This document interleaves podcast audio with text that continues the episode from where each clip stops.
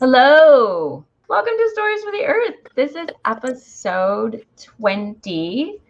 Um, and uh, my name is Jennifer, and I'm here with my co host, Ellen. Hello. And um, we're here with some very special guests. Yes, we are here with Laney Sullivan and Jameson Price of the music duo Holy River, formerly known as Lobo Marino, in case anybody out there's been uh, heard the music and not familiar with the name. And we wanted to honor them as being our first uh, musical related guests on the podcast because the messages and tone of their creative work very much embodies a lot of the concepts we're going for here on Stories from the Earth. So, yeah, welcome, welcome. Thanks. Thank, thank you so much for having us. Plus, we just love your music. So, oh, thank you. I can't wait to play again in person. Yeah. It's killing me. We got to see you guys live down the street. That was an amazing experience, and so we we would also love to see you guys again play. Yeah. Okay, so um, we are gonna do some uh, some questions, and then what we're gonna do is we're gonna play some music and talk about the songs. So that's what we're gonna do today. Um, so the first question is, briefly tell us how you guys met and decided to form a band. Um, and could you tell us a little bit about the inspiration and drive behind your music musical project and the types of lyrics you write? Yeah, there's an airplane going over our heads. Sorry. we live in the city. Uh-huh. we met, well, we're in Richmond, Virginia right now, and we met here like 14 years ago, maybe 15 years ago. We were both working at a vegetarian cafe, and um, we fell in love and, and uh, couldn't not be around each other, which is unique. Um, but yeah, then we we both had been in different bands. I was in a, a folk band. We both come from musical families too. Um, and Jameson was in a punk band and experimental um, hardcore. Experimental. Wow. And, and folk punk too. Ooh, But, folk um, punk. Yeah. Yeah. Yeah, but after we were together for about a year, um, I had just spent a lot of time traveling around the world before we met. Um, I studied international studies and had just been living in Spain for a year and then traveling around Asia studying Buddhism. And um, I was like still needing to travel a lot. And um, we decided to go on a, uh, a trip for an undetermined amount of time and to just like fly to South America and, you know, get rid of our apartment and most of our possessions and, We ended up being in South. America for about a year and a half.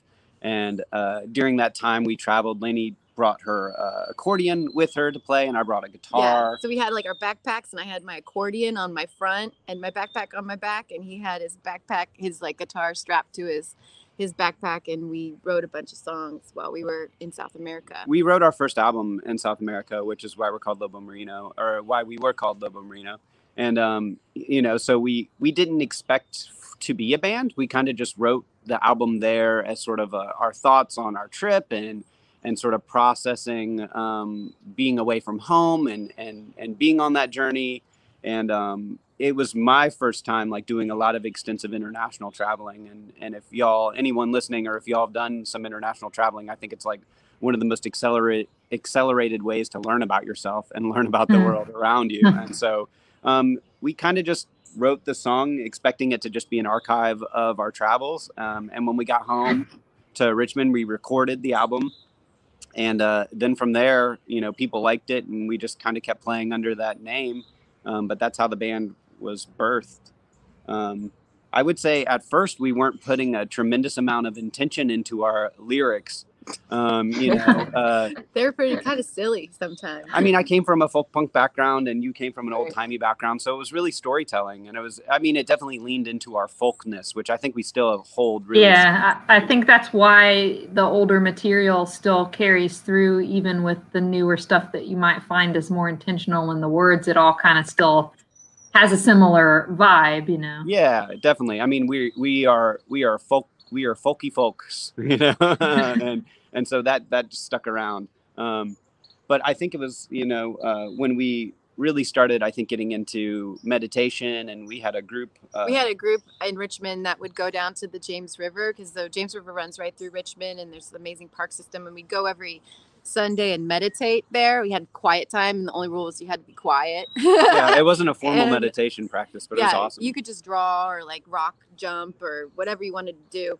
Um, and I was in this this quiet time, and I the lyrics to celebrate came to me that that song, and also this revelation that like, hey, at that point we had been like touring for a few years, um, playing all the time, playing like hundreds of shows a year, um, just because it was a good vehicle for traveling cheaply.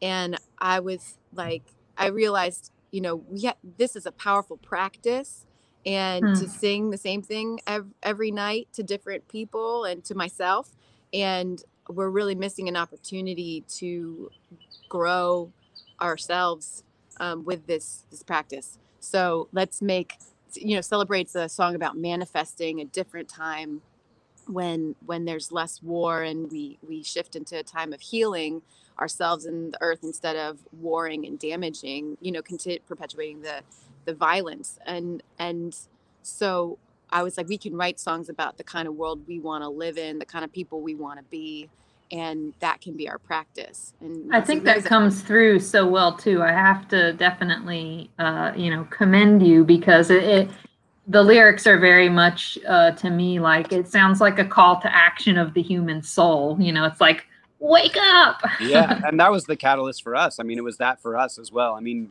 we're so grateful that that folks find um, healing and ins- inspiration for our music but for us it's like this is our healing path and this is how we're healing this is our vehicle of, of self-therapy and so um, you know we're we're gr- grateful that other people resonate with us uh, with it but it's like it's to improve us as people um, and so i think when when we did start to cultivate that intention not that the songs before didn't have like meaningful things in them but it from that point on we just every single time we would sit down to write a song tried to be really deliberate about what are we saying why are we saying it and is this something that we want to continue to sing and to continue to cultivate and Mm. see and and Nice. so that was the moment like that it shifted our our intention that was probably around 2011 2012 that that So what precipitated the sort of rebranding in terms of changing the name to Holy River? Because obviously it's- that was a very intentional thing. yeah, Yeah, in yeah, the yeah. same way the intention like i said when we we became a band lobo marino we didn't know we would be a band for 10 years you know longer than 10 years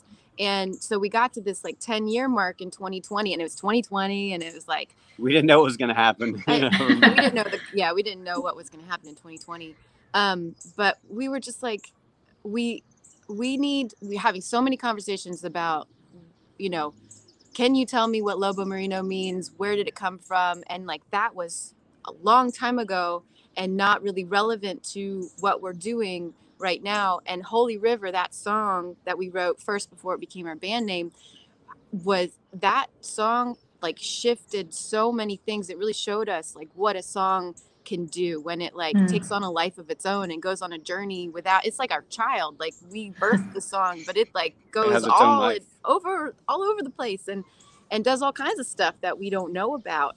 And um and it's so powerful. People use it to birth their babies. People use it to to help their friends die. Like it's just there's it's it it's so powerful to me beyond me. Like i didn't make that. There's something magical happening beyond us and um and the concept of the the river and the the holiness the the connectedness of the the blood that runs from our veins being fed by the waters that are the veins of the earth like that's what we want to talk about Yeah, we just found know? ourselves in interviews, right? We would give a really quick, like, okay, here's what Holy River means, but here's what we really want to talk about is our Lobo inter- Marino.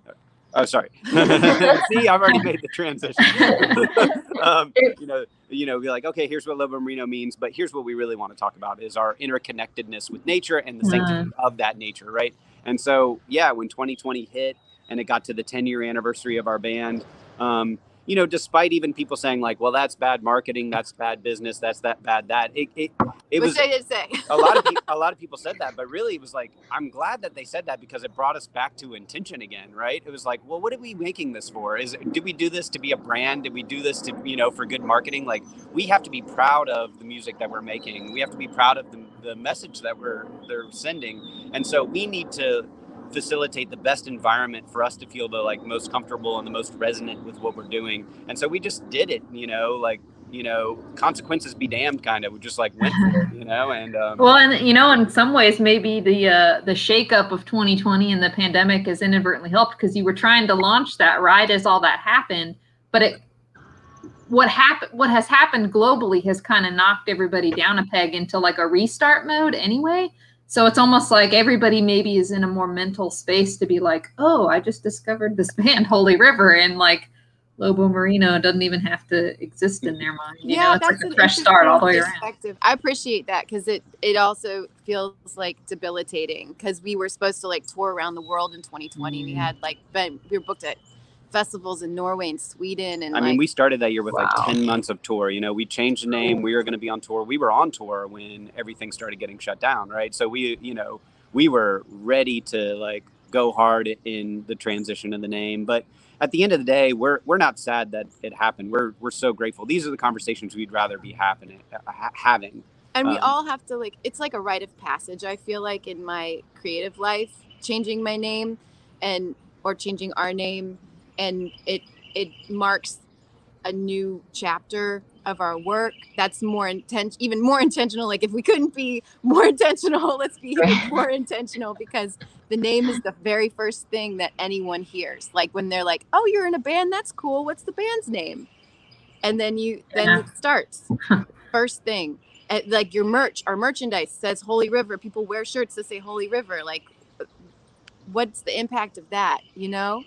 Like um Mhm. yeah it just it feels really good it feels right and like it's not for it i got to a place because it was really scary to do but i was like i'm not doing it for anyone but me and i know it needs to happen and so like yeah in the same way that people have a hard time when someone needs to change their pronoun or like Yeah. or Yeah. their name like no it's Yeah. not your jo- it's not your life it's that person's life and you should respect what they want and how they how they see themselves so I it's a it's really I think when you know so deeply that it's what you have to do for you, that it's it, you just do it. Yeah. I mean, for me, the the name change just was like, yeah, okay, cool. That that makes sense. So it was almost like a non-event. It was. I mean, I I was like, all right, cool, I got it. I I didn't have a hard time. Like sometimes, like when someone changes their name or their pronouns, you kind of have this period where you sort of, at least I do. Sometimes you stumble a little bit. You're like, okay, and you got to keep reminding yourself, okay, that I need to use this pronoun for this person until it sort of like just becomes um you get used to it it, it just yeah, we're teaching per- ourselves how to be more fluid. the person sort of maybe oh can you hear that that is a Yeah. huge siren going Um, but I mean, you know, us picking the name Holy River coming from the legacy of a song that we wrote while we were Lobo Marino was intentional too, right? We're drawing from, we're pulling from this past that already exists. yeah, kind of with- bridge with the gap. song. Yeah, it was like, you know, we could have picked a totally new name and that would have been a, I think, a harder. We had a lot of lists. we had a list. oh and really it's like miraculous that there wasn't already a holy river. I mean there might have been a metal band. I think that That's Holy not- Rivers, I think, is a metal band. But anyway, there wasn't a Holy River. Um, uh, yeah, and, and we got really caught up on this word holy because we knew it was loaded. But we know that's part of our work too, is to have these conversations around these loaded, um, ancient uh, religious words that people associate with a lot of things. Which is why we ended up putting the dash through the O, was to sort of like challenge that word a little bit. Um, our intention was for that O to be perceived as a zero, which is, you know in mathematics is like the most powerful number in terms of it can be, represent nothingness and and totality of things in at the Mhm. same time. And so, um, but that's a conversation we want to have too. Uh, coming, both of us coming from a religious background, it's like that's part of the work as well. So. Um, it, it was just more of us leaning into our work and where we're going and where we're headed.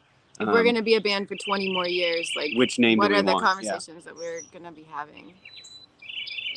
yeah Well, and to that end, your um, your lyrical themes, you know, definitely, and and the name have a lot to do with love of nature and kind of exploring humanity's place within that and in connection to it. Um, and obviously, it seems like you try to draw on that in your own lives besides musical inspiration. So, could you could you speak a little bit to that? Because I know a lot of your work is kind of tied into activism and things like that. Yeah, yeah. I I mean, I feel as though um, like there's a great forgetting that um, we as humans are nature and that we see ourselves as separate from it. Um, we've created like concrete environments that are not nourishing to us in any way um, and and synthetic environment i mean but even things everything synthetic is nature too so that's that's you know everything is nature i tell that yeah just this idea that we think of ourselves as separate is a huge one that laney's picking up on is that we you know it's almost like the Sorry, it's almost like the birds in the background got louder when we changed the subject to nature, nature. like, we're here, we're here. Yeah, I mean, I mean I, we get this question a lot, a lot, right? Like, you know, what is your connection to nature and what are you trying to cultivate? And it's almost like a, well, it's like it's just w- what we are. It's who we are. It's what, who all of us are. And maybe some of us have forgotten, or we've created environments where we can think of ourselves as disconnected but you know it takes maintenance and it takes human energy to keep paving those roads so that the grass doesn't bu- bust through right like that's what the god bless the grass god song. bless the grass song is uh I, i'm blanking on who wrote it i would it's love like an old christian hymn called god bless the grass Wow. Uh, and, uh, for um, the concrete, or for the grass is living and the concrete is dead, and God bless the grass. And it just sort of paints this image of the grass bursting through the concrete. And it, it's like that's the living thing. That's the thing that keeps. And we, it takes our human intention to keep suppressing that to t- think of ourselves as separate when really like the forest was there it got paved it got put up. If you let it go the it's just going to regrow you know it's going to just come back. And so i think for us it's much more just leaning into what is this thing we're already intrinsically connected to which is nature? What is this thing that we're already a part of? I'm an animal. We're all animals and we i think we just sort of forget that. And how much deeper is our relationship with self and our relationship with earth going to be when we acknowledge that relationship and we acknowledge that place and we acknowledge our our space in that in that relationship. I like to use that word because i think we really have started to disassociate from having a relation with nature. And so um i, I think that's really the mission of our music in a lot of ways is to is to harp back and to call back to that relationship. I think there's a lot of um humility in that and so that's well suited to the idea of be holy being in the title going back to that because if holy is hallowed and hallowed is kind of setting something apart in a way but in reverence then it's you know for lack of a better term sort of like bowing down to paying respect to and that's a that's a humble humble angle to come at it from which is appropriate because it's like like you said it's all nature. It's like, whoa, yeah, absolutely, well, my big friend, thing. Yes? And that, that humbleness Wait. pulls back on yourself. I'll let sorry. What? that humbleness pulls back on yourself because if we are part of nature and we're like humbly like kind of bowing to it, then it's like that's ourselves too, right? So we're like we're honoring ourselves while we're also honoring the other thing. I was taking a grafting workshop yesterday, and the teacher read a a, a um, quote that said something like, "Everything in nature is." sacred or desecrated Hmm. Like it's because it, it's all inherently sacred. So if it's not sacred, it's been desecrated. Mm. And I think that that's by many times by our over management as humans are feeling like we have to control everything. And I mm. understand that comes from like eons of trauma of like just trying to exist. Mm-hmm. And and it's hard to exist sometimes in nature because nature can be also brutal. Um, but we've gotten to a place with technology and our living systems where I think we can uh, back off a little bit with our aggressive uh, tactics that we use. Yeah. Be able to relearn a, a more symbiotic coexistence. Yeah, that ties that ties into our relationship not only with nature but with the, each other, right? That that like force, that strong force, that mentality of supremacy that we will have either that we use other uh, other people or or over the environment of in the land right and so the more we lean into relationship and the less we lean into these mentalities of control and supremacy i think the the better off we are going to end up uh, facilitating and co-creating and co-collaborating with the things around us. I want to just um, just jump back real fast, um, and then just say that when we first discovered you, and I, Ellen was like, "Yo, you got, you know this band," and I was like, "No," and I remember that she literally listened to like every song for like how long was it? It was it was just the only thing I had on repeat like while I was at work. And Just like before we saw you live, we just both deep dived in into your your music and but I just every time I listen to it, it's just I I feel like it's like I can it's, I feel like it's got this healing quality to it. I think feel like that's just been like a great gift to us of that like we just kind of stumbled upon creating that. It's not really even like intentional. I mean, there's we have a lot of intention in our music, but it like I had no idea I even had this voice until like celebrate until that song came. And like I did it there's so much of it that just like happened. And so um I'm just like eternally grateful for this work as as our vocation and I like miss it so much. And it's just like not the same um not being able to share it in the ways we have before, but I'm just like I I'm deeply moved by the fact that it uh, it has that people people are affected by it in that way. Yeah, me too. Yeah. I'm- Honored and Jen- humbled by it. Jennifer and I kind of had the the same sense about it that it's almost like your songs are sort of incantations in a way. They're like chants because they they kind of get they they re- they very much choose to repeat certain words and the words that they choose to repeat carry a lot of weight and it's kind of like gently putting that out there to lock it into to more than just even a mental listen. Like I feel like each time I listen, I might get a little bit of something different out of it based on how I'm feeling that day, which is, you know, that's kind of how music works in general. But I think it's a meeting in the middle between the listener and the person creating the music. And the way that you guys have created your music is such that it really almost can can key in the listener like it like i could be in one state of mind and then sometimes you choose what you're going to listen to to reflect the state of mind as a catharsis. But in this case it's like your musical can pull me out of maybe sometimes a, state of mind i don't want to be in and put me in a, in a better one. And we were both raised you know with like hymnal music and hymn music and devotional music right? And and so i think it's like that was in us. It was like uh Hmm. you know in us to sort of create these like hymnals or this devotion and and now it's more like but what are we devoting ourselves to right and what is Yeah. the, the the devotion because you will say things like devotional music and people will instantly be like oh that word maybe hurts but it's like but it's just we're just talking about the word devotion right so what you know what what is that what are we devoting it to? Well, to and our music is intentionally written very open. Like we stay mystical because we understand that like we don't want to be too specific, because we want people to be able to put their own experience. We want to leave space for the person and their unique experience. And so um, we try not to be too directive or or um, or specific unless we really want to be And yeah, unless it's unless it's really important that we're very specific. But but like just you know like an incantation in this one of the songs would be like listen, you know, listen, mm-hmm. listen, listen, listen, listen. Yeah. Yeah, That's it. one of my favorite songs.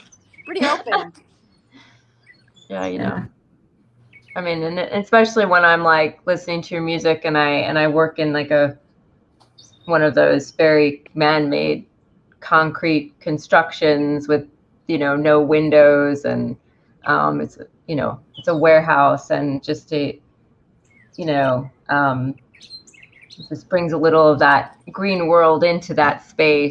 But the juxtaposition you know of some things and it it um, illustrates where we are where we may want to be. So you guys founded something called Earth Folk Collective there in Richmond, which um, it operates somewhat independently of you, so you can go still travel and tour. Um, since you haven't been doing that as much this past year, have you invested more in Earth Folk? Could you tell the listeners a little bit about what that collective is and maybe what you've got um, what you've got in the works with it currently while you're not touring as much and things like that? Sure. We got solar panels this year. It um, Earth Folk, the project started um, about six years ago when we bought this old, dilapidated, condemned farmhouse in Richmond, in the middle of Richmond.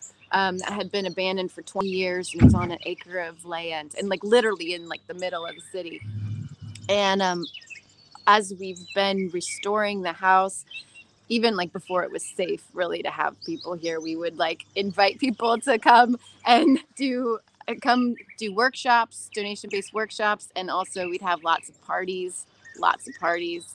Uh, generally around uh, harvests, so we have a big like mulberry party, and everyone come and gather mulberries. So your entry has to be you have to pull a mulberry off of a tree and eat it, unless And you're allergic. we'd but- make jam on the fire and have bands play, and we had all kinds of performance art, and, and so um, it was like a community hub for earth-based education and art. and we knew Richmond needed that. We had lived in a lot of different communes and a lot of different different collective spaces before this, and we knew that it was a need or something of Richmond. And and we had artists in residence live here as well, and things like that. yeah, we had we would rent out the house, and the artists in residence would live in the, in the camper. bedrooms, and we lived in this camper for five years. And it wasn't until COVID that we moved into the house finally. And COVID actually revealed a lot to us in terms of like, you know, this house, we always called it an incubator and kind of a, a place to like grow and start something. And I think uh, since that, since it's happened and everything's become a little more private, we also f- uh, founded a food forest across the street in the park called Fonticello Food Forest. And that was maybe like four or five years ago. Um, and so we've just been fe- felt really convicted about like, okay, we've gotten to this place where we were having workshops and we were having parties and we've incubated it long enough and it's now kind of time to transplant that into the food forest. And so our Into in- public space. into public space. And so our intention now is to move um, most of the things that used to happen here workshops and celebrations around harvest to this public space to parks. And uh, so that it is more accessible and it's more wide open and it can be seen and experienced by more people. Um, and so And you said that's just across the street from you? it's so right that's across the street convenient. Yeah. Yep. just the extension of your yard.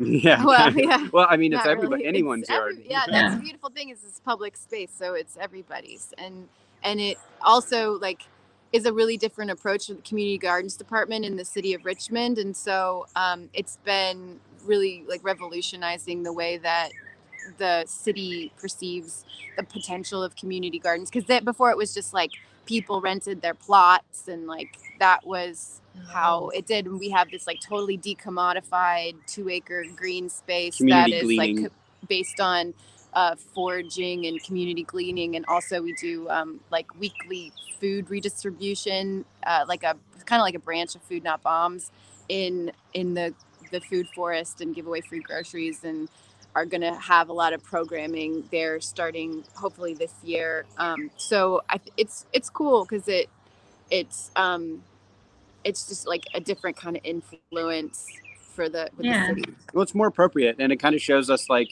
that things take time and that um, nature and visions and things take a while to reveal themselves. And i'm so grateful for how earth folk you know for what it was during the time that it was and the types of workshops and the things that was happening and now it does it, it, has shown us yeah this needs to become more public and this needs to be taken away from private space that feels intimidating to people and more in public space where it's easy to, to be accessed and also um, we're shifting earth folk into a um, nonprofit record label because now earth Ah. folk to us has become Oh. kind of like a genre of earth-based folk Yeah. music. There are a lot of Asheville Oh, musicians nice. that I think of as like earth folk musicians, and so we're converting our shed here into a recording studio, and we're going to uh, attempt in the long run to make a record label that will support earth folk artists in uh, tour booking, international tour booking, and recording, and and like all the all the, like- sharing and things yeah. like that Yeah, that's the hard awesome. stuff of being a band like you know making your your website and putting your music online and you know all that stuff we've been doing for so long that are are good skills but uh, help up and coming musicians do that and also like we have we're connected to a bunch of musicians all around the world who we also want to work with and and um like we have friends in India that we're helping with their music and friends um in in Norway and hmm and I mean, we still want to use this home for, um, you know, occasional collaborative events and some and and workshops and fundraisers. But we just know that it's going to be better served for the overall community if we move this more into public space. And so, Yeah, that Um, makes sense. yeah. It- but I mean, that's a good sign. It means it's grown enough that yeah, it's now even the city's like, hmm, we're gonna take you seriously now. you know, like that's awesome. Yeah. Yeah, maybe you're on to something. Right. Um, that's so cool about the the record label and the that's so exciting. I'm that's like I can't wait to hear more earth folk music.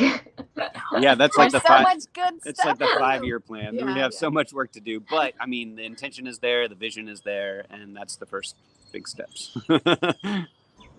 you like to use your music as an opportunity to also spread awareness for various concerns, often ecologically related, in an activist sense. Can you give some examples of things you've been working on as such, be it locations you've played, fundraisers and or donation drives of different kinds you've spearheaded, etc. What are some of the initiatives you've been supporting and wish to be raising awareness for? It sounds like you've mentioned a few. Um, well, we could mention some. There's so many. There's so we- many. yeah, we've really used our music a lot for over the years for different things. I mean, specifically recently in the past few years, um, doing a lot of organizing around stopping the Mountain Valley Pipeline and the Atlantic Coast Pipeline. Um, at, we would just play a lot of rallies, um, make a lot of media, music videos Talk about, about the on tour. issues, talk about it on tour constantly, and um, do a lot of support work for like the culture of the activist community here in Virginia. which- Fundraisers for it. yeah, lots of things. lots yeah. of fundraisers. But eh, but ACP was canceled in 2020, which is awesome. Atlantic Pipeline is like officially dead, which is amazing because it's a multi-billion-dollar project that was being spearheaded by the energy monopoly that in our state, Dominion. And um, now, recently, we've been doing a lot of work to help uplift the tree sitters in Elliston, Virginia, at Yellowfinch Tree Blockade, who were blocking the Mountain Valley Pipeline for 932 days.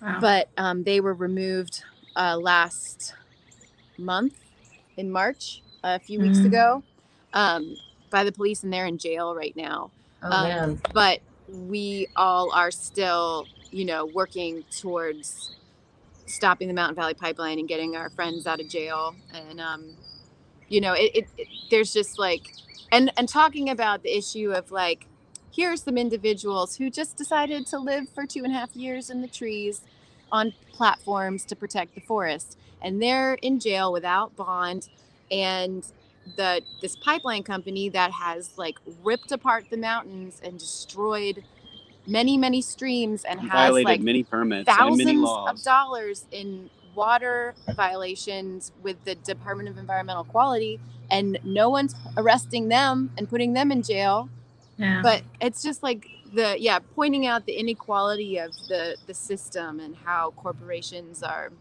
seen as people in some ways but not seen as people in other ways and how inconsistent and messed up and how yeah, they have like, different accountability, and I mean, I think that's true with all activism. Although our lane is very much ecological and environment environmental based, the intersectionality with all of our struggles is like incredibly important to talk about, and is incredibly important to point out. Right. So when the ACP was proposed to happen, they proposed to put the compressor station, which was the most polluting and the most loud and the the most detrimental part of that uh, project, um, in a predominantly African American, historically African American community and uh, it just shows the environmental racism tactics that corporations continue to use. And the same thing that Laney is talking about where the tree sitters were extracted from their trees through the vehicle of police but yet the these companies that violate laws and have just as you know many violations of the law um, no are more. more violations of the law and more violent. and way more violent are are not being held accountable by the police are, are held accountable instead by a completely different agency right? And so um, where do these issues intersect and how do we um, point that out i think is really important and so it's good for all of us to know where our voices can be heard and where it can be maximized but like um, i would like to see activism in general getting a lot better at pointing out these um, intersectionalities and where Yeah. all of our the struggles patterns yeah. yeah, the, in the our, I think our it would wounded help patterns. uh, the bigger the bigger picture overall to um, to solve the problems and for the healing to occur is to realize where there is that overlap and everybody can help lift each other up for Mhm. sure. Absolutely.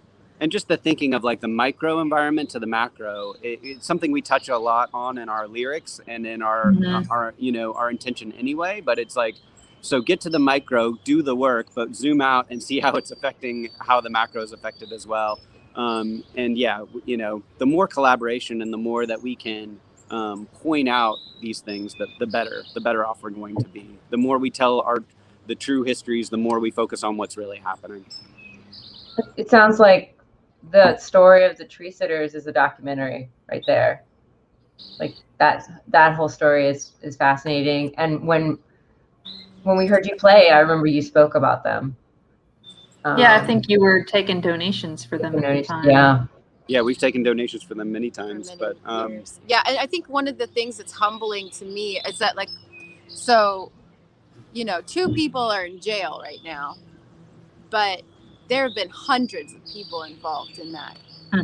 effort, and most of them you'll never know who they are. Like, you know that we're peripherally involved, but we're not d- deeply involved because it's not safe for us to be deeply involved and this actively you know like to speak about it so much because so the most of the people that are doing like who are like dedicating their lives to the environmental movement to like blocking corporations from destroying the environment you're never going to know who they are they're anonymous because that's part of the security culture and Yeah. keeping them safe Yeah. so it's just like and it takes it- all of us. I'm constantly humbled because yeah, like people see us as activists, but I'm like, you all don't even know like what people. I, I, I could Like, hear I could hear some song lyrics inspired in that, like something to tribute to the nameless, you know. Mhm. Mhm, Yeah. mhm. Well, now that we've got everybody psyched up, we should uh, transition into actually hearing some of this lovely inspirational music. Um, And you were kind enough to share some of the files with us, so um, everybody will get a chance to listen. And I believe we are going to um, start with the song "Courage," which is uh, one of your newer pieces, I believe. Yeah, Courage is the the title track off of our new album, Courage. yeah. yeah, and as we talk about these songs, spoiler alert, lots of them are about the same thing, just said in different ways, you know. yeah. Well, you got to approach it from all angles. Mhm. Yeah, exactly. All right, so um yeah, we're gonna listen to Courage.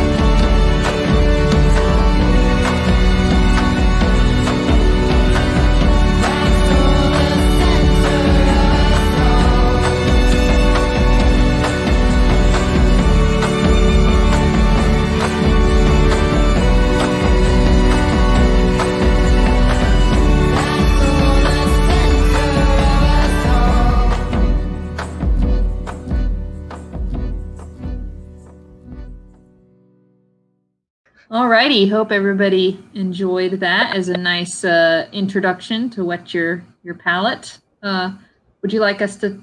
Would you like to share a little bit more about your inspiration there? Yeah, so courage. Jameson wrote the verses of courage, and I wrote the the like chorus, I guess, the end part. And it's about what's talk about the the, the beginning part of it.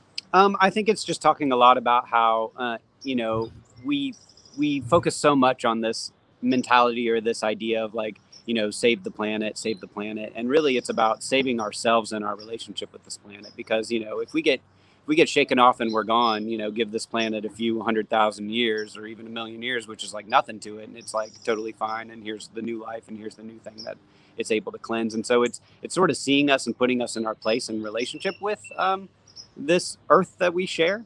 But the Um, second part is that that actually, you know, it, it says, "Look within, and you'll see the star spark of sunlight begins to grow, grow the ground as it turns to soil. That soil, the center of us all, which is that you know."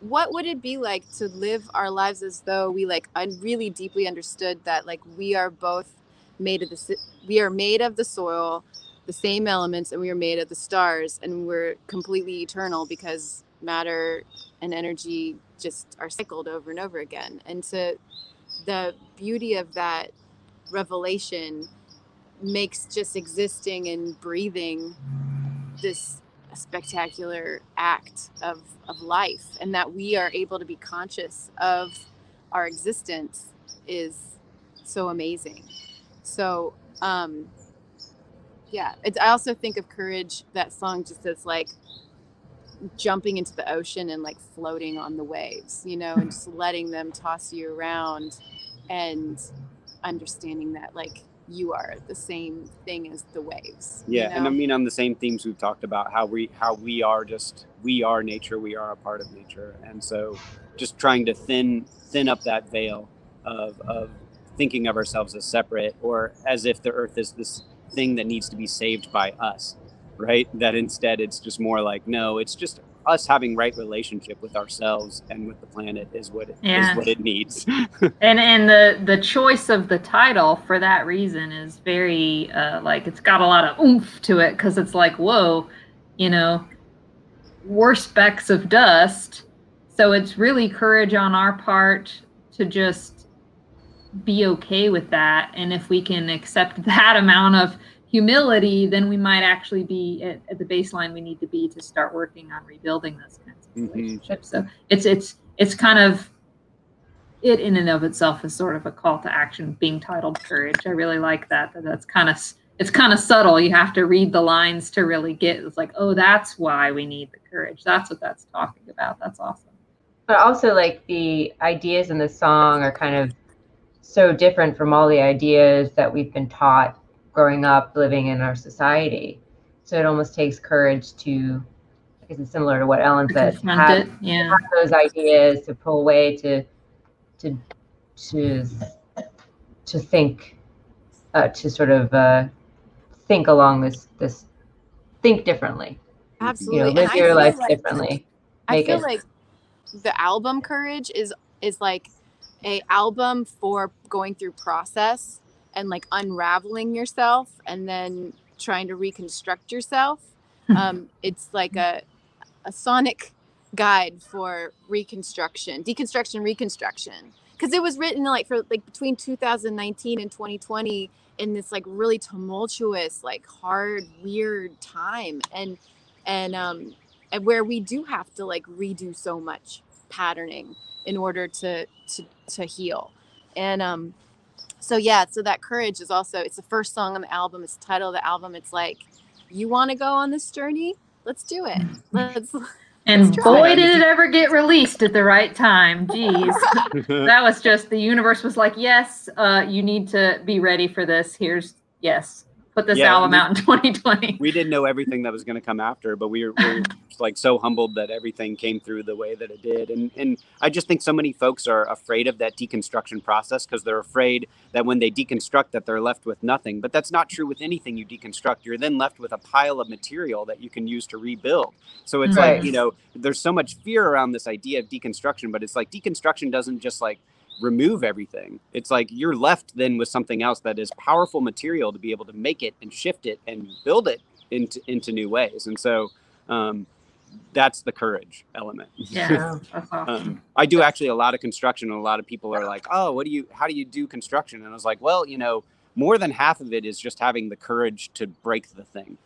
You know, is like you've got to, you know, if I'm rebuilding something, more than half of that work is just knocking it over, and then the second half of the work is putting it back together. So the next tasty sonic treat you have for us is the song Seasons. So we'll go ahead and listen to Seasons now.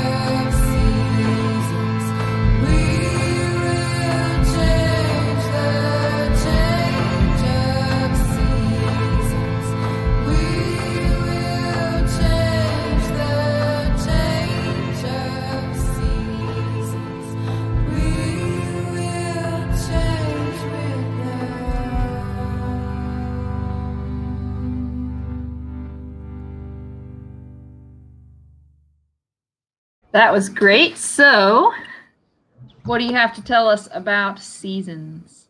So Seasons is a love song. it's a song about um, like being in a relationship with something, even if it's just yourself, um, through many different experiences in life, with different seasons in life. It's particularly, I told Jameson it's my, I, it's a love song I wrote to him, which it, it was Hidden. originally. Hidden love song. Um, but it also is was about written at the same time that um, his sister was going through um, she had cancer while she was pregnant and Wow. was going through chemotherapy treatments during her pregnancy and and it was just a very like scary time and so it was also written about her fa- her relationship with her family her husband and her children and like how these really difficult times um, change us, but not necessarily in a bad way, in a good way. You know, it says, um, and the roots are widening to prepare for winter. Um, they will make us strong. You know, like that. The hard times fortify us for the the easy times, and that it's all just part of living. And then that like proclamation of hallelujah of being like even in like the hardest shit that you can say hallelujah you know? Because i feel like that's a really something that like we want to continue in our lives to be um really um attuned to is this aspect of like being able to look at the things that are hard and to be with the things that are hard to be with the grief to be with the the pain to be with the all the ugliness i feel like um from like what i draw from my childhood as a christian like christ consciousness is that um it that jesus could like hang with the ugliness and and that's what compassion is. It's not being like i can't look at this. It's being like all right this serves this has its own medicine and is serving a purpose in my life and is um and and i will i can be here um yeah, and how do we how do we draw inspiration from the season? Sorry, go ahead. Oh, I was just going to say that's why I always um, I, I don't know well enough to be able to quote a lot of Bible, but one of the ones that I've always appreciated is the in Ecclesiastes with the um, to everything there is a season. You know, like that's Mhm. yeah, that, that's really what it all boils down to. And there's a lot of um, you know personal growth and maturity that comes from being able to recognize that we're just constantly changing and everything's constantly evolving and playing off of everything else. And so, yeah, to everything there is a season. That's very appropriate. Yeah. Love yeah it. drawing drawing inspiration from the seasons like when is it appropriate to shed right the things and when is it appropriate to let them from what we see die only to be reborn again you know in another season and so it's it's a lot of these things a lot of the infrastructure a lot of the things we're talking about right now as society what what do we hold on to in our roots and what do we shed you know and let pass so that they can be reborn So next we've got one that's uh maybe I don't know. I almost say a little edgier somehow. Um, don't say sorry. So we'll listen to "Don't Say Sorry."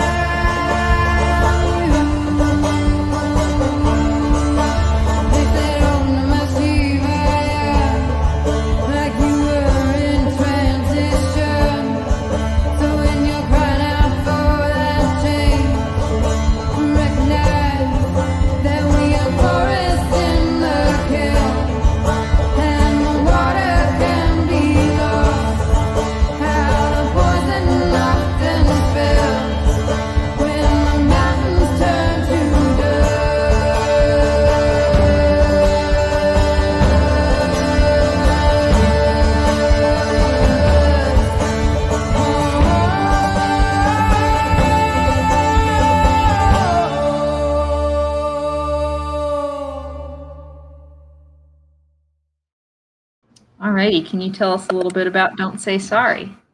Yeah, so similarly to what we were saying before about being able to be in the grief space, um, Don't Say Sorry is about grief. It, I wrote it after my stepfather died very suddenly, and I was spending time with my mother, who was dealing with her new widowhood, and people kept on saying, Oh, I'm so sorry, which is, of course, you know, like what you say. But there was something about the way that people were interacting with her saying that word, those, that Sorry phrase for your loss. Yeah. sorry for your loss that felt like a wall that they were putting up to not have to like go any further in empathizing with her and like joining her with her grief and um, so it became almost like an isolating phrase and so that song is about how even though like grief and death is the mo- one of the most shared experiences that we have as humans just like birth we don't know how to be with each other in it our, our culture um, without Mhm. isolating each other and so you know the sun rises and falls we all experience that we see that and it's a question of how do we learn how to better share in our collective grief and then at the end tying that to the, our collective grief about the situ the destruction of our ecosystems forest in the kiln was the original name of that song which was written about which is um, about these giant kilns that they built in the mountainside in Wassaic, New York, where they stuffed all the trees to make coal so people in this New York City could have heat. But they burned down the forests of, of New York. And so it's like this grief of like, what are we doing? And like, what what is the impact of this way that we're living here? Um, that we're also not processing and it's manifesting itself in really like unprocessed grief turns Yeah. into really really um, detrimental societal factors It's almost like, yeah, kind of going back to that micro and macrocosm analogy, you know, our culture's inability to even just comfortably and not awkwardly interact with one another in a situation uh, such as death um, in any consistent, meaningful way, anyway, is, you know, it's like, what does that say about how we're interacting on the larger scale in relation to loss and the things that we contribute to in loss and everything. So Mhm. and I was curious the um the line, and I may or may not pronounce it correctly. It says you say Om Namah Shivaya like you were in transition. Yeah. What so does um, that mean, and why is it in there? yeah so we spend we spend a lot of time and play a lot in the healing arts community you know and Yoga in, in yoga communities. communities and in the healing communities in general and and so what we were witnessing uh, oftentimes with folks that were leaning into that was this um, desire to kind of heal self right and go through this process of self but then not necessarily turning that into action what what, what has kind of become now thought of as spiritual bypassing right? And so it, it we were kind of like trying and this is something we talk a lot about at these festivals which i think um, everyone should have access to as a spiritual practice. So it's not us like trying to poo poo on the yoga community or what they're necessarily doing but it's more like if you're being drawn to it specifically just for the purpose of healing yourself and you're not seeing on a macro level that your actions change with with what you're interacting with then you are missing it you know and Mhm. so essentially when you call out Om Namah Shivaya, which is like uh, supposed to be a transition. Uh, call- the god Sh- shiva's god of transition destruction transformation you know so Mhm. it's a it's a destructive transforming entity and um I, I mean when i was writing that lyric it was almost like saying you're you're praying to this ancient deity that's that is destruction and transformation. Um and like let's not do that flippantly. Let's not do that without cultural understanding of what you're doing.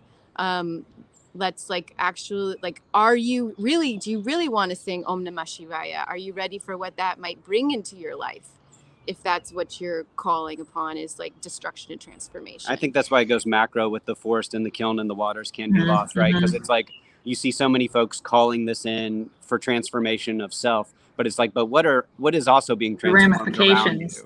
Yeah, what is, Yeah. what are all the things that are in transition around you that you're maybe missing because you're it's it's so self focused, and so it was uh, you know a little bit of like um, pointing that out. But I think that's a lot of our work to do is point out the inconsistencies in our own life as well. So um, that's all of our shared work, you know. I think a lot of times we're trained to just see ourselves and not think about community in a you know so I think that you know it's it takes some work to shift into oh well I see myself but also like think about how I affect the larger community and how much I could maybe give or how much maybe I'm causing harm. Well, that's a good transition to the next song, which has been one of my personal favorites out of your repertoire, and that is the song Awake. So we will listen to Awake.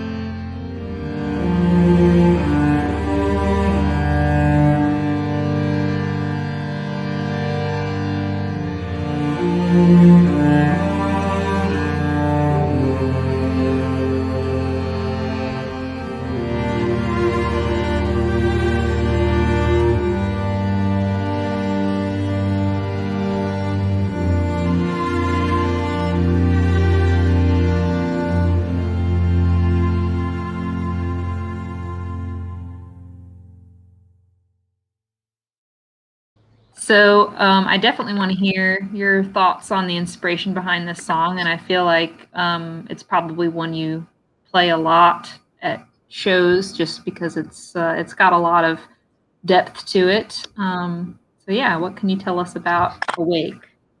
well that song was written specifically about the the atlantic coast pipeline and the again speaking to like a mindful community it was like written to yogaville um, about the pipeline because they were an impacted community. They it would run like right next to the ashram cross the james river right before Wow. impact their water their springs like they were very impacted. Um, or they would have been impacted if it had been built but it's not so it's good.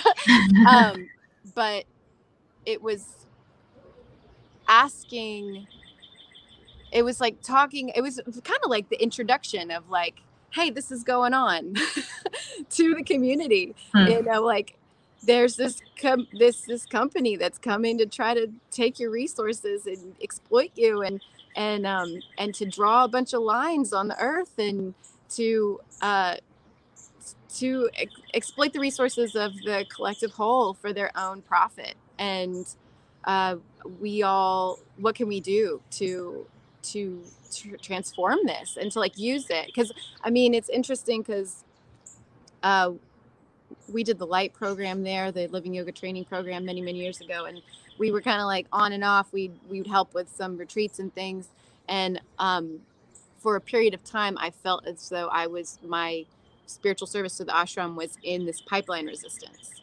And um, so i would just be like going doing like random things like making these music videos. We made a music video there about it and on top of the the mountain by overlooking lotus temple and um yeah uh, it, it's just like how do we look at these issues and this this work that we have to do uh, from a a spirit filled lens? And how do we engage with these issues without being fear mongering and to help ourselves evolve and and become more conscious through the struggle. A lot of times there's like an aversion like at first i had an aversion to the word like fight or struggle um, in this the activist sense of like when we had a campaign of something that we were fighting.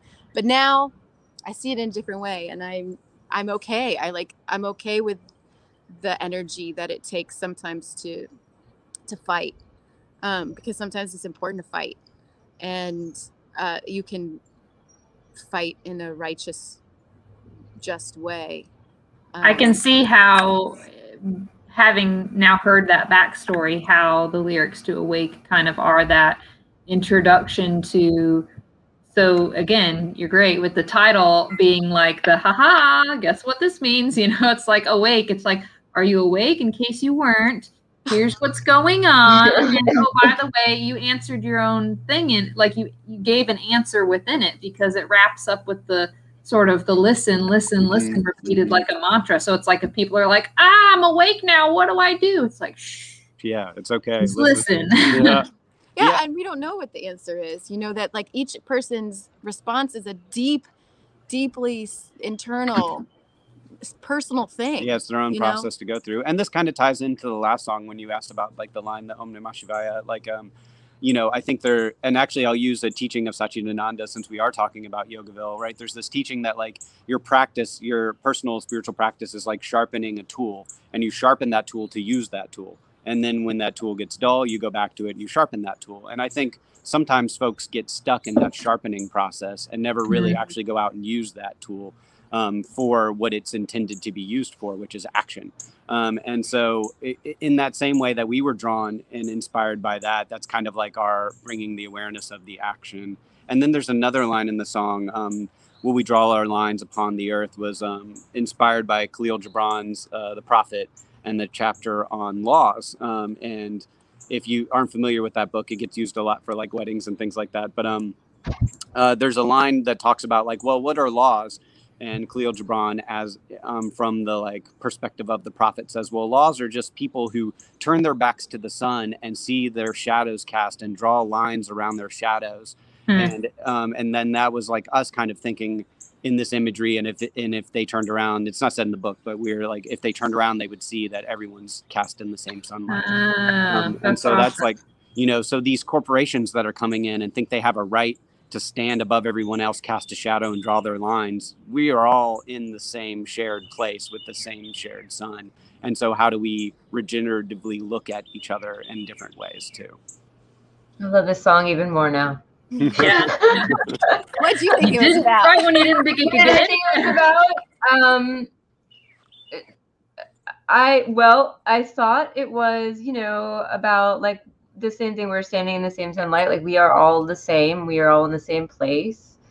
Um and I love the listen part because I think that we our lives are so chaotic a lot of times Cultural expectations. yeah, yes, thank you. And and you know, and then the stuff about like uh, you know, like capitalism makes it tough and um wages are low and just all this stuff. It, and we don't it doesn't give us that time to pause and like just go outside and like be like be quiet. And I think it's so important and the song brings attention to that importance. That, that's that's what I saw. So um, It's that too. Now, Laney, you were saying, you know, you kind of it was a good it was a good segue talking about um, the how recognizing that struggle and fight aren't inherently like bad things depending on how it's used and, and recognizing that fact. So I wondered if that was a good segue into our next song, Spirit oh, Riot. yeah. yeah Um, So that's another a new one. So we'll give that a listen and then uh, change pace here a little bit.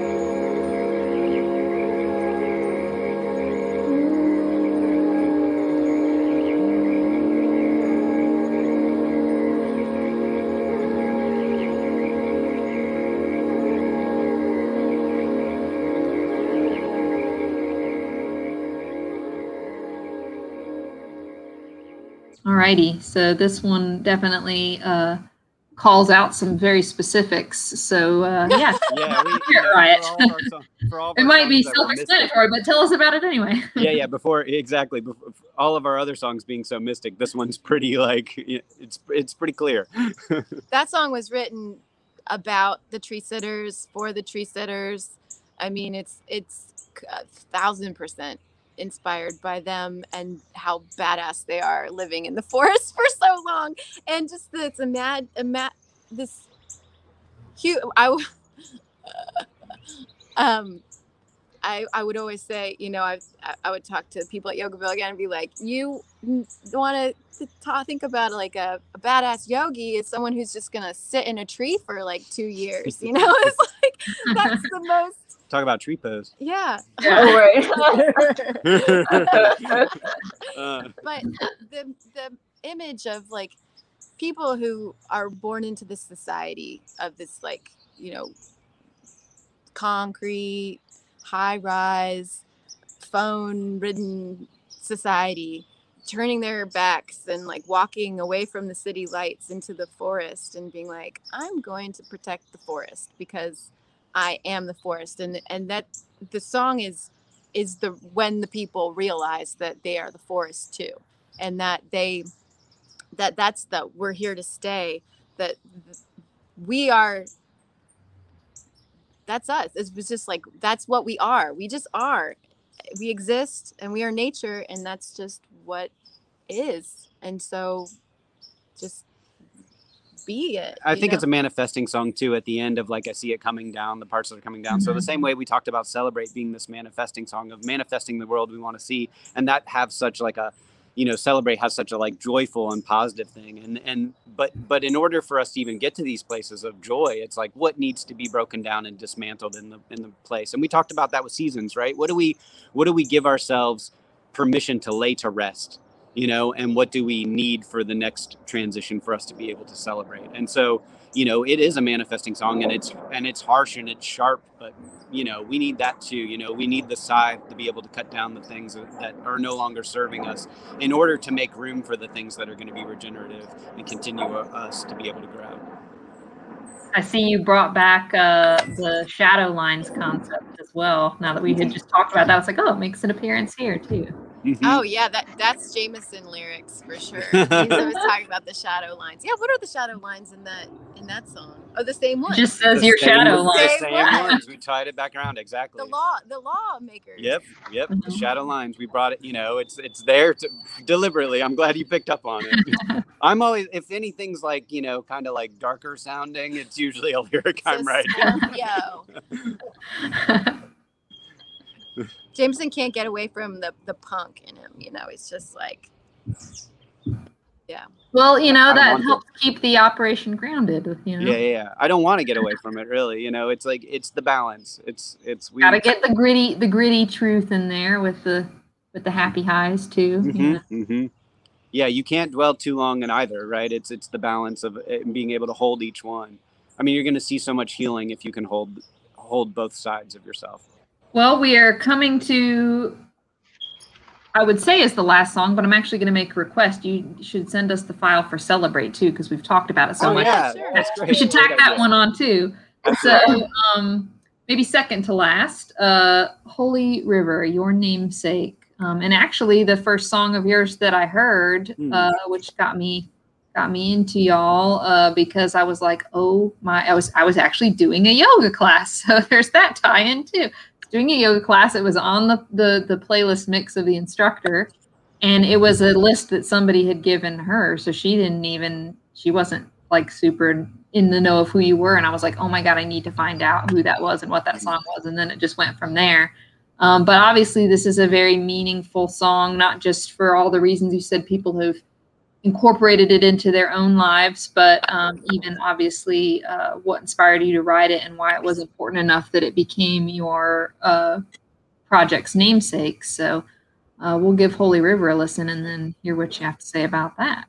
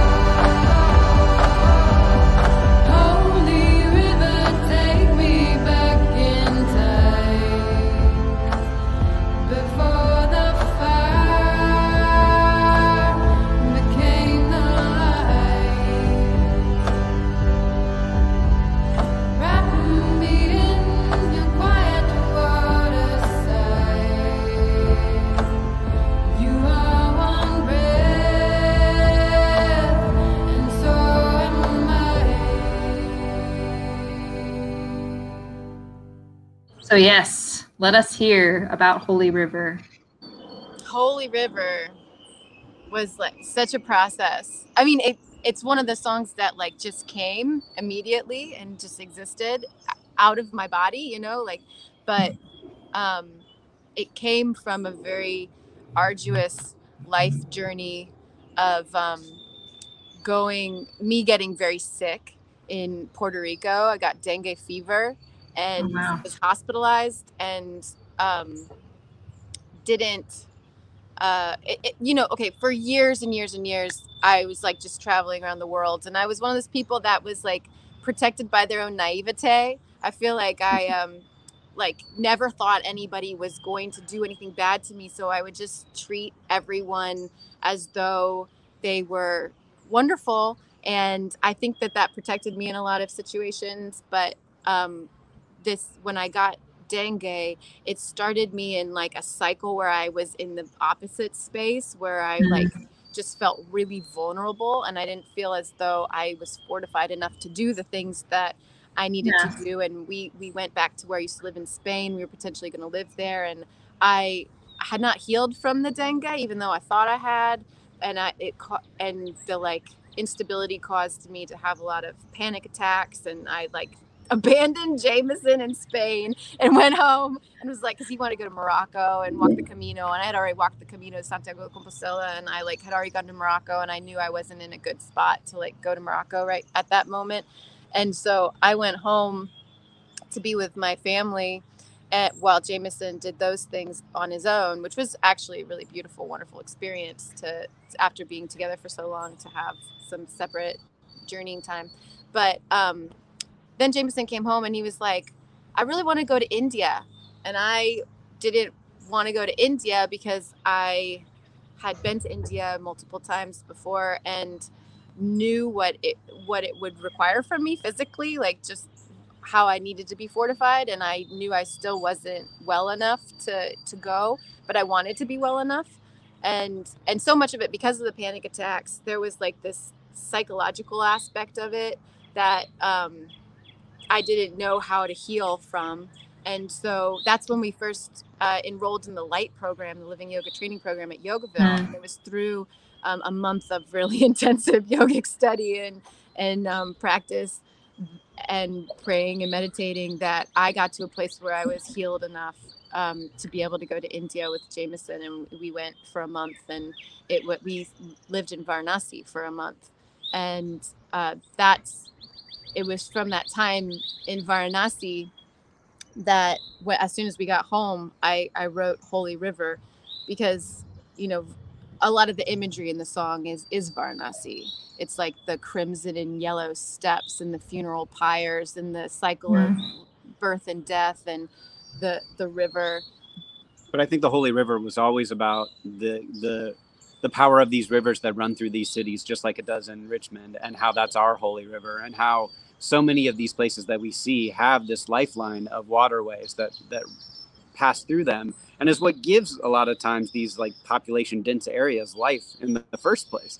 Um, and so, uh, even though it was written um, about Varanasi, like the holy river and the taking back in time and the mud piling up is all very much about these like intrinsic waterways and the veins that run throughout our planet, connecting us to these oceans and and uh, really a call back to our holy river, which is the river that runs through Richmond.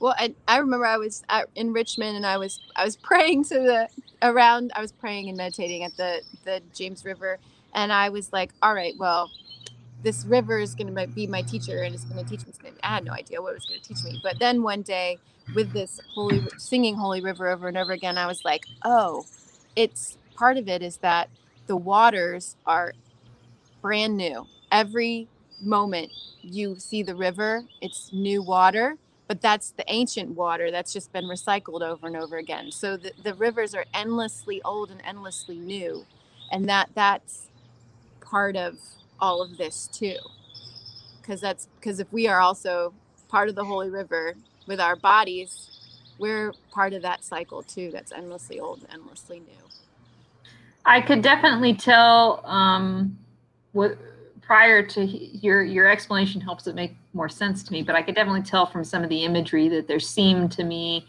uh, influence of some Indian culture, mostly because of like the color schemes and and some of that that you use in the words.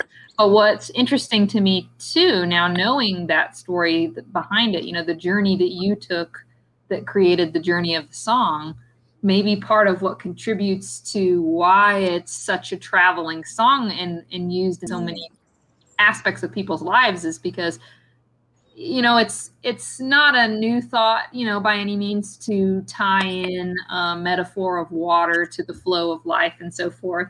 Um, you did it beautifully. It's just you know an, another one onto the, that metaphorical pile so to speak. But um, i think almost even outside of that what strikes me especially now in hearing the story is some of the other imagery in there which is so specific to a place that you went to me, being a listener who did not know that and has never been there, um, my takeaway from it, from that imagery, is really interesting because it is, to me, it's something that is like speaking of something that's somehow bigger in life. It's like a reverence to whatever it is in life. So it's interesting to me to hear that some of that imagery was coming from a culture that is so spiritually inclined on on a on a very in, intimate daily basis you can clearly that came through the words because i was picking up on that in some bigger sense without knowing the specifics. That is so cool. You just kind of blew my mind there. Well it's also about dying you know like it's me dying. I'm like there in my body wrapped up on that funeral pile or like just getting ready to burn in that song. But also understanding that like you know you the holy river is one breath and so am i you know? Yeah there's like- definitely a sense of surrender in it in a Mhm. good way. But i am curious who is sadhu? Oh sadhu is a holy person.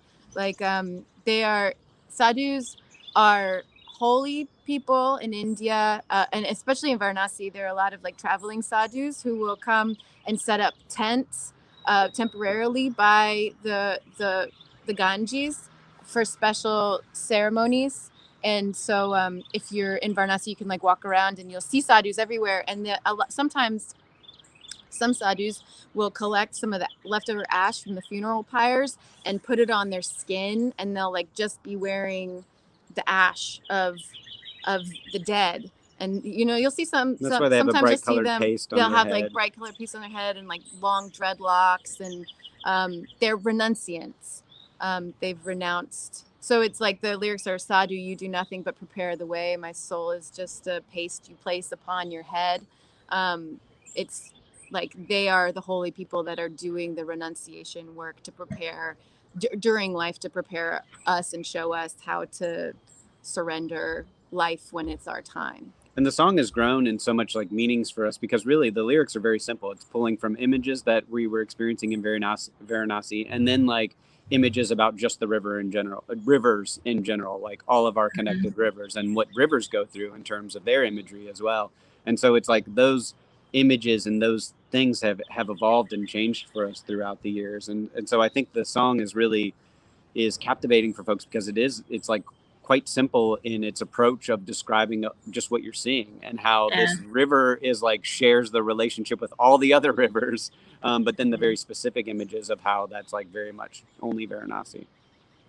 It's nice that the song has been able to kind of grow with you and grow with the listeners even to the point that it was so relevant to change your your name to it in homage. That's awesome and that song has really been like you know the healing arts the yoga community has really just like fully embraced and like and and shared that song so widely through other people's playlists which we have so much gratitude for and are so like so grateful to that community and how it's challenged us and and we hope that our challenges are good back you know right? And that we that we have this like really good rela- like um, relationship um, Okay, so I guess we're gonna um, listen to the last song. Yeah let's end on this happy celebratory note. Thank you.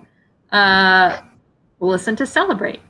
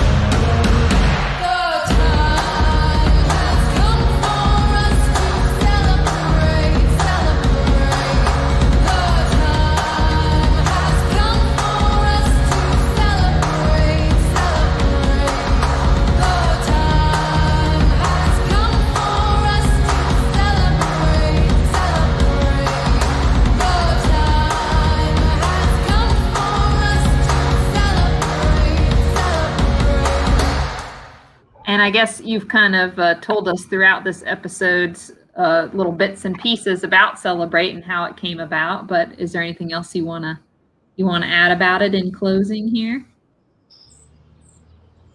celebrate is yeah i think it, celebrate is like the the real tr- for me the like birth of my artistic revelation of like oh this is who i am because that's when i found my voice first song i wrote on harmonium. It's um yeah and and then and it it, it's interesting because it feels different in different times because we've been playing it in times where like recently where it doesn't feel appropriate to be singing celebrate but even in the darkest times we have to for our own health mental health find the things to celebrate which are those like small that we exist you know that we are Yes. living we are life expressing itself through the human experience at this moment in time and we are creating reality because we are alive and that that is to be celebrated even if we are like suffering and in pain and like in very great transition hmm And also to celebrate those moments of victory as we make these like small steps and these small changes to like give ourselves permission to celebrate that and be happy. It's the yes and, right? Because I think a lot of times